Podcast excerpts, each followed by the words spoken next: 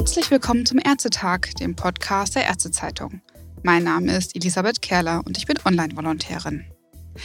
Amoktaten verhindern, bevor sie passieren? Dafür hat Frau Professor Britta Bannenberg mit ihrem Team Amoktaten und Androhungen erforscht. Sie ist Rechtswissenschaftlerin und hat die Professur für Kriminologie an der Justus-Liebig-Universität Gießen inne. Jetzt bietet sie mit ihrem Team eine kostenlose Telefonberatung für Personen an, die befürchten, dass es zu einer Amoktat kommen könnte. Etwa weil ein Bekannter sich besorgniserregend verhält. Dabei arbeitet das Beratungsnetzwerk Amokprävention mit dem Aktionsbündnis Amoklauf Winnenden zusammen. Heute ist Frau Professor Britta Bannenberg mein Gast. Ich grüße Sie.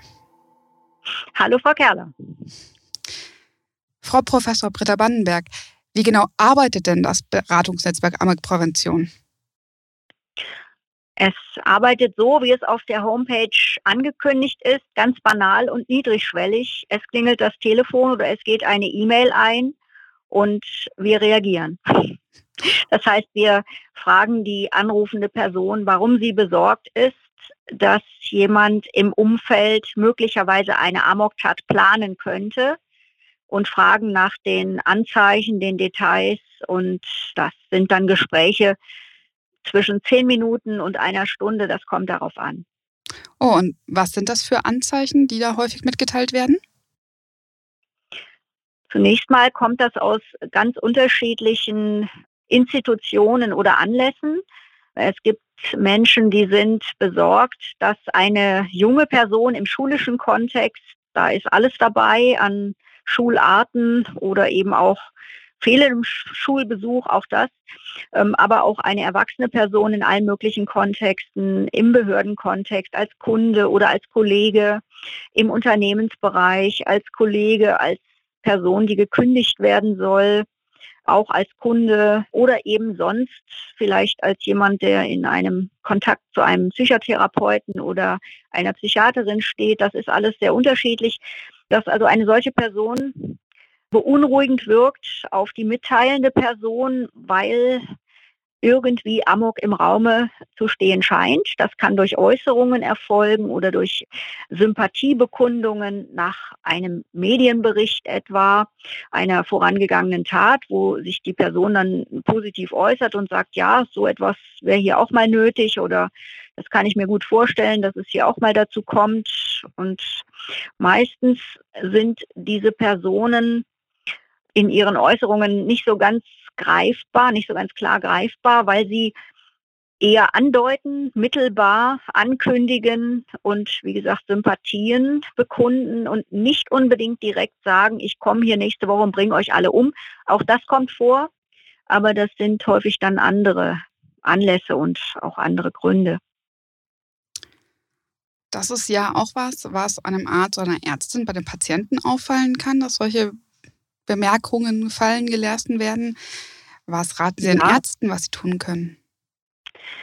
Also was in letzter Zeit relativ häufig ist, dass eine Person sich möglicherweise zum Hausarzt begibt, wegen vermeintlicher Depressionen oder weil es in irgendeiner Form um suizidale Angelegenheiten geht oder eben überhaupt um schlechte Befindlichkeiten, um psychische Missbefindlichkeiten, und dann auf einmal etwas geäußert wird von Fremdtötungsfantasien oder auch Absichten, mehrere Menschen töten zu wollen. Und sowas wird sowohl gegenüber Hausärzten wie aber auch in der Psychiatrie oder in der ambulanten Psychotherapie geäußert. Und das sind natürlich Warnzeichen, die man sofort ernst nehmen sollte und hinterfragen sollte. Und genau da beginnt das Problem. Selbst die meisten Psychotherapeuten und Psychiater sind natürlich keine forensisch geschulten Personen, sodass sie eigentlich meistens schockiert reagieren oder das nicht wahrhaben wollen, was sie gerade gehört haben, sich auch teilweise selber beruhigen, indem sie sagen, ja, da ist ja hier irgendwo der Suizid scheinbar im Vordergrund oder wir haben sogar eine Selbsteinweisung wegen Suizidgefahr, da kann doch wohl nicht im Raume stehen, dass jemand eine Amoktat plant oder sogar vorhat, mehrere Menschen zu töten und das auch wirklich umzusetzen. Also das sind genau diese Probleme. Aber wenn diese Äußerungen fallen, sollte man genau daran denken und sich dann weitere mh, Vergewisserungen verschaffen. Wie geht das? Nachfragen, ganz genau nachfragen, sehr detailliert nachfragen, in aller Ruhe, alle Details abfragen. Und das ist etwas, also Personen und Ärzten, die sich mit suizidalen Personen beschäftigen, die kennen das ja. Und die finden das auch nicht ungewöhnlich, zu fragen, ja, wie würden Sie es denn tun? Wann würden Sie es denn tun? Was hält Sie denn noch davon ab? Und bei jemandem, der sagt, ich bringe eine ganze Menge Menschen um, muss man das ganz genauso tun. Also ruhig bleiben, nicht in Panik geraten und genauestens nachfragen und hinterfragen, wie, wann, wer getötet werden soll und warum. Und wie weit sich die Person dann schon damit beschäftigt hat, die Sache auch umzusetzen. Also das Kritische ist natürlich immer, gibt es bereits Vorbereitungshandlungen? Besteht etwa Zugang zu Schusswaffen oder hat sich der Täter, die Täterin schon genau überlegt, wie sie die Tat ausführen würde? Und je nachdem muss man dann natürlich auch an die Durchbrechung der Schweigepflicht denken, an die Information der Polizei, damit eben die konkrete Gefahrenabwehr möglicherweise sichergestellt werden kann. Also durch die Frage, ist da Schusswaffenbesitz verfügbar, sind die Vorbereitungen wirklich so konkret, dass man entweder an eine Inhaftierung oder an eine stationäre Zwangseinweisung denken sollte. Oh, Sie haben ja schon die ärztliche Schweigepflicht angesprochen. Wo liegen denn da die Grenzen in der Situation? Gibt es, also, gibt es da in der Regel Ja. besteht ja für Ärzte niemals ein sicheres Wissen. Also das wäre natürlich die eindeutige Situation, wenn jemand ganz genau wüsste, eine andere Person hat vor, Menschen zu töten und hat die Waffen schon parat und der Abschiedsbrief liegt schon auf dem Schreibtisch. Aber so ist es ja nicht. Die Realität ist ja anders. Die Realität ist so, dass man Anzeichen dafür hat, dass eine Person so etwas planen könnte. Und die eine Möglichkeit ist, dass die Person es selber äußert und sagt, ja, ich könnte mir das vorstellen. Das ist ja dann auch relativ einfach. Wenn da recht konkrete Aussagen getätigt werden, dann muss sich die Person, die solche Aussagen macht, eben auch daran festhalten lassen und kann sich hinterher nicht beschweren, dass die Schweigepflicht durchbrochen wurde, dass die Polizei informiert wurde und dass die Sache abgeklärt wurde. Und die zweite Situation ist, dass Dritte, Angehörige, Bekannte, Freunde mitteilen, also der so und so macht mir enorm Sorgen und ich habe Angst, dass die Person eine Amoktat begehen könnte, weil diese je und jene Äußerungen gefallen sind und auch das letztlich im ärztlichen Kontext dann bekannt wird. Manchmal unter einer vermeintlich anderen Diagnose oder bei einem anderen Behandlungsanlass. Also meistens geht es ja in Richtung Suizid oder vermeintlichem Suizid und dann gibt es scheinbar schon gewisse Denkschranken. Es ist ja klar, der Depressive, der Suizidal ist, der macht in der Regel so etwas nicht und wird keine Amoktat begehen. Aber die Amoktäter, die haben ja andere Störungsbilder und sind nicht depressiv. Sie planen aber möglicherweise die Mehrfachtötung mit einem anschließenden Suizid. Und wenn sie sich dazu verbal auslassen und das auch andeuten und sich nicht mal distanzieren, na, dann ist natürlich die Schweigepflicht zu durchbrechen. Was wären da noch so ja, psychische Störungsbilder, bei denen man vielleicht hellhörig werden sollte? Absolut hellhörig sollte man werden, wenn es um paranoide Schizophrenien geht. Das ist ja eine besondere Gefährlichkeit, natürlich auch eine schwere psychische Erkrankung, bei der die Menschen ja nicht mehr so real und ähm, realitätsgetreu sich ausdrücken, weil sie ja gerade die Wirklichkeit verkennen aufgrund ihres Wahns. Ob das nun ein Verfolgungswahn ist, der wie jetzt auch in diesen zuletzt bekannt gewordenen Fällen an der F H in Hamm oder in Berlin dann möglicherweise mit einem Angriff beantwortet wird auf Menschen, die einen gar nicht angreifen, aber die kranke Person empfindet es so. Mhm. Oder eben Paranoid-Schizophrene, die glauben, sie müssten die Menschheit von irgendwelchen bösen Individuen befreien und sehen sich auf einer Mission. Also im Grunde wird ja medizinisch recht schnell klar, ob so etwas im Raume steht, eine Wahnerkrankung. Und da sollte ja auch der Fachmann wissen, dass das Risiko gegenüber der Allgemeinbevölkerung, dass tatsächlich zu einer schweren Gewalttat kommt, enorm erhöht sein kann, wenn eben solche Wahngedanken in Richtung Fremdgefährdung gehen. Bei etwa zwei Dritteln der erwachsenen Personen, die eine Amoktat begehen, handelt es sich aber nicht um paranoide Schizophrenien, sondern um Persönlichkeitsstörungen mit stark narzisstischen und paranoiden Anteilen. Das heißt, diese Personen fühlen sich von ihrer Umwelt gedemütigt, schlecht behandelt, nicht geschätzt, und auch gemobbt und wie auch immer negativ behandelt, obwohl das meist überhaupt nicht der Fall ist, weil das ja eben das Paranoide mhm. ist. Also glauben eben einfach aufgrund von Blicken oder Aussagen, sie sind gemeint und sind negativ gemeint und sind dann schon in einer gewissen aggressiven Grundstimmung. Und manchmal bekommen solche Leute ihr Leben nicht so gut auf die Reihe. Und gerade in Corona-Zeiten oder jetzt in dieser Phase nach zwei Jahren Corona-Pandemie und wiederum der Öffnung merken wir das sehr, dass manche Leute ziemlich starke Probleme haben, ihr Leben weiter zu leben oder vernünftig zu leben. Und sie reagieren teilweise mit solchen Gedanken. Ich mache hier Schluss, es hat alles keinen Sinn, bin finanziell ruiniert, ich habe keine Chance auf einen Abschluss oder einen guten Job und dann lege ich lieber alle um und danach mich selbst. Und ihr verdient es ja auch nicht anders. Also dieses Negative immer, dieser Hass, der dann auf andere Menschen zutage tritt, zusammen mit einer Selbstüberhöhung im narzisstischen Sinne, das sind enorme Warnzeichen, wenn Sympathien für solche Mehrfachtötungen geäußert werden und angedeutet wird, dass man es selber tun könnte. Haben Sie denn gemerkt, dass es seit den Lockerungen oder seit der Corona-Pandemie mehr Anrufe gibt? Ja, wir haben in diesen jetzt nicht mal ganz sechs Monaten des Jahres zweitausendzweiundzwanzig so viele Kontaktaufnahmen in unserem Beratungsnetz wie noch nie. Wir haben jetzt schon etwa hundert Hinweise bekommen, per Mail oder per Telefon. Und das sind Zahlen, die wir manchmal in einem ganzen Jahr nicht erreicht haben. Also wir haben so im Schnitt im Jahr vielleicht sechzig bis fünfundsechzig Anrufe und das geht immer ein bisschen wellenartig. Aber in diesem ersten Halbjahr haben wir jetzt schon hundert.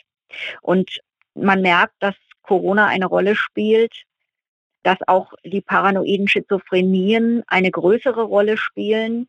Im Umfeld ist man vielleicht sensibler geworden dafür durch die Medienberichterstattung über Fälle, das weiß ich nicht. Aber es sind dann auch tatsächlich die Fälle, die mitgeteilt werden, wo Fremdgefährdungen im Raume stehen, wo tatsächlich auch angedeutet wird, dass viele Menschen umgebracht werden sollen. Wonach entscheiden Sie bei solchen Anrufen, ob es jetzt weiter zur Polizei geht oder muss dann der Anrufer dann nochmal aktiv werden? Wie geht es dann weiter? Also wir erfragen so viele Details wie möglich und versuchen erstmal abzugrenzen, ob es vielleicht einen Anlass geben kann, wonach eine wütende Person unangemessene Äußerungen über Amok macht. Das kommt mal vor in einer bestimmten Situation, antwortet vielleicht ein impulsiv-aggressiver Mensch auch in der Form und das ist amokmäßig ungefährlich. Also solche Impulsiven können zwar gefährlich werden für einzelne Personen, aber in der Regel ist Impulsivität, Aggressivität, Gewaltbereitschaft in dieser Form ja relativ gut erkennbar. Mhm. Und solche Personen planen nicht lange Monate oder gar Jahre eine Amoktat und schlagen dann einmal zu und sind vorher unauffällig. Also hat man es mit einem aggressiven Menschen zu tun und wenn dann ein situativer Anlass besteht, kann man meist schon Entwarnung geben, was eine Mehrfachtötung angeht. Aber wenn es anders ist, dann fragen wir eben genau nach und dann kommt es so ein bisschen darauf an, ob sich schon der Eindruck verdichtet, dass es vielleicht in Richtung Tatvorbereitung gehen könnte oder ob die Person noch anders im sozialen Umfeld erreichbar oder ansprechbar ist. Wenn das nicht der Fall scheint, aber wenn es so aussieht, als wären vielleicht schon Ausspähungen von Tatorten oder Waffenbeschaffungen vorgenommen, dann empfehlen wir ganz klar, die Polizei einzuschalten, weil die die Möglichkeit haben, ganz klar konkret vor Ort nachzuprüfen, ist Schusswaffenzugang gegeben, liegen da schon Tatvorbereitungen vor und ist vielleicht auch eine psychiatrische Abklärung veranlasst. All das kann die Polizei sehr schnell tun und tut sie ja in der Regel auch.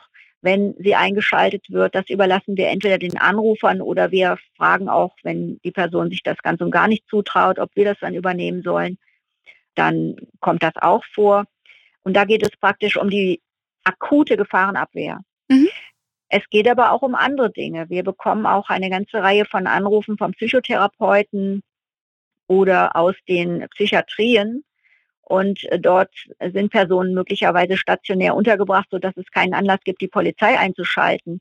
Aber die Frage, wie gehe ich mit diesen Tötungsfantasien, wie gehe ich mit den Amokfantasien um, das ist dann teilweise Gegenstand mehrerer Gespräche und wird meist sehr zufriedenstellend entgegengenommen. Und wie soll man damit umgehen? Also es ist ja eine Frage, ob man hinterher anruft und sich überlegt, ob man die Polizei einschaltet, aber eine ganz andere, wie ich mit einer Person umgehe, die solche Äußerungen schon gemacht hat. Ja, die Personen, die solche Äußerungen machen, das weiß man aus der Forschung, nicht nur in Deutschland, empirisch belegt mit ganz vielen Fällen, sondern auch international hat sich das gezeigt, dass Einzelgänger, die vorhaben, eine Tat als Einzelne, also in der Regel eine Amoktat oder eine terroristische Einzeltat zu begehen, die haben keine Gruppenkontakte, die haben keine Freunde, keine engen Beziehungen, keine engen Vertrauten. Die radikalisieren sich sozusagen über das Internet, über solche Inhalte und sind dort zugange und lassen häufiger Äußerungen in diesem Kontext auf Kommentarfunktionen oder in irgendwelchen Netzwerken fallen. Sie äußern sich gelegentlich bei den wenigen Kontakten, die sie überhaupt haben, ob die nun beruflich oder im lockeren Bekanntenkreis stattfinden. Und wenn Personen das teilweise wissen, in welchem Netzwerk die auch aktiv sind, unter welchem Nickname, dann kann man Informationen zusammenführen. Also man weiß dann schon, welche Person da gewisse Äußerungen macht. Und die Erkenntnisse sind so, dass diese Einzelgänger häufig wochenlang, monatelang vor der eigentlichen Tat Andeutungen in die Richtung machen, was sie vorhaben, nämlich eine Amoktat zu begehen. Und das ist ein bisschen ambivalent. Also ich denke nicht, dass die so wirklich entdeckt werden wollen und daran gehindert werden wollen. Das spielt zum Teil ansatzweise eine Rolle, aber eher ist es anders. Die sind schon so voller Gedanken an diese Tat, an die Tatvorbereitung, die kennen kaum noch was anderes. Und dann rutscht es ihnen quasi heraus. Wenn es mhm. zum Beispiel um die Medienberichterstattung in der Tagesschau über eine Tat geht, wie in Texas, und die sind auf der Kommentarfunktion aktiv, dann ja, rutscht es ihnen quasi heraus. Und wenn man das zuordnen kann persönlich, ja, dann ist da schon große Gefahr geboten. Aber an genau diesen Dingen kann man auch ansetzen. Also wenn man eine Person damit konfrontieren kann, wenn man sie länger hinterfragen kann, was hast du vor, warum hast du das vor, warum ist das deine Lösung, was hält dich noch davon ab oder was hält dich nicht mehr davon ab, dann werden Dinge in Frage gestellt. Also das ist dann sozusagen kognitive Dissonanz, ja, also mhm. das, was der jetzt vorher da so vorstellt, in einer Spirale auf die Tat zu und dann berühmt werden, dann Abgang, nämlich mit Suizid von dieser Welt abzutreten, nachdem man vorher zehn Menschen umgelegt hat, das sind so deren Fantasien. Und dann kommt plötzlich jemand und fragt und fragt und fragt. Und damit ist irgendwie so ein bisschen die Luft raus. Mhm. Und je mehr man fragt, umso mehr ist sie raus. Und dann machen sie es nicht. Es ist banal, aber so ist unsere Erkenntnis. Und deshalb lohnt sich die Prävention hier auf diese Weise. Das ist ja dann auch etwas, was man dem Hausarzt, der vielleicht damit ja. konfrontiert ist, ganz gut sagen kann, dass man dann nachfragen muss und dann vielleicht nochmal Dankprozesse anstoßen kann, wenn ich sie so richtig verstehe. Absolut. Und ähm, die Scheu besteht auch bei Ärzten oder auch bei Psychiatern im Konkreten, genau nachzufragen, weil manchmal Angst besteht, eine Idee erst hervorzurufen. Aber diese Angst ist unbegründet. Ein Amokgeneigter hat die Ideen längst. Da können sie nichts hervorrufen. Also man wird niemanden mit Nachfragen darauf bringen, dass er jetzt erst auf die Idee kommt, eine Amoktat zu begehen, die er nie vorhatte. Das ist so nicht. Es ist anders. Durch das Nachfragen kommt ans Licht, was in dem Kopf schon längst vorgeht und wird dann eher mit Hemmnissen versehen. Und das ist ja unsere Chance als Gesellschaft, dass wir eben durch dieses Nachfragen einmal Interesse an der Person bekunden, aber auch hinterfragen, was da eigentlich sich abspielt geistig und die Personen dann selber ins Nachdenken kommen. Ja, warum bin ich eigentlich auf einer Spirale hier unterwegs und sehe keine andere Möglichkeit mehr? Und es ist eine sehr gute Möglichkeit, diese Gedanken zu unterbrechen. Ich glaube, das ist ein sehr wichtiger Hinweis, Frau Professor Britta Bannenberg. Wollen Sie noch etwas mitteilen, allen, die zuhören? Ja, wir leben in unruhigen Zeiten. Nicht nur die Auswüchse der Corona-Pandemie sind für labile oder psychisch beeinträchtigte Menschen sehr belastend, sondern auch die Meldungen aus den Kriegsgebieten der Ukraine, die Frage, was mit unserer Gesellschaft so weiter vor sich geht, wie es mit vielen Menschen im finanziellen Bereich weitergeht, ob man seinen Job verliert, ob man vielleicht weitere Einschränkungen hinnehmen muss, ob man finanziell über die Runden kommt. Das sind ja Ängste, die sehr viele Menschen teilen. Und wir haben so ein Gefühl, dass ein gewisses nervöses gesellschaftliches Klima existiert. Und das triggert solche Menschen, die an so etwas denken, vor allem, wenn dann noch ein Medienbericht nach dem anderen folgt über eine vollendete Tat, über eine verhinderte Tat und erst recht über solche spektakulären Taten wie in den U S A, Also man sollte nicht glauben, dass das irrelevant ist. Wenn über Texas lang und breit berichtet wird, zweiundzwanzig Tote mhm. ähm, in kurzer Zeit erschossen und das geht eben tagelang durch die Medien, das triggert alle hier Tatgeneigten in Deutschland ganz genauso wie in Finnland oder sonst wo. Und das müssen wir eben sehen. Diese Corona-Pandemie hat die Welt noch ein bisschen hochgepusht.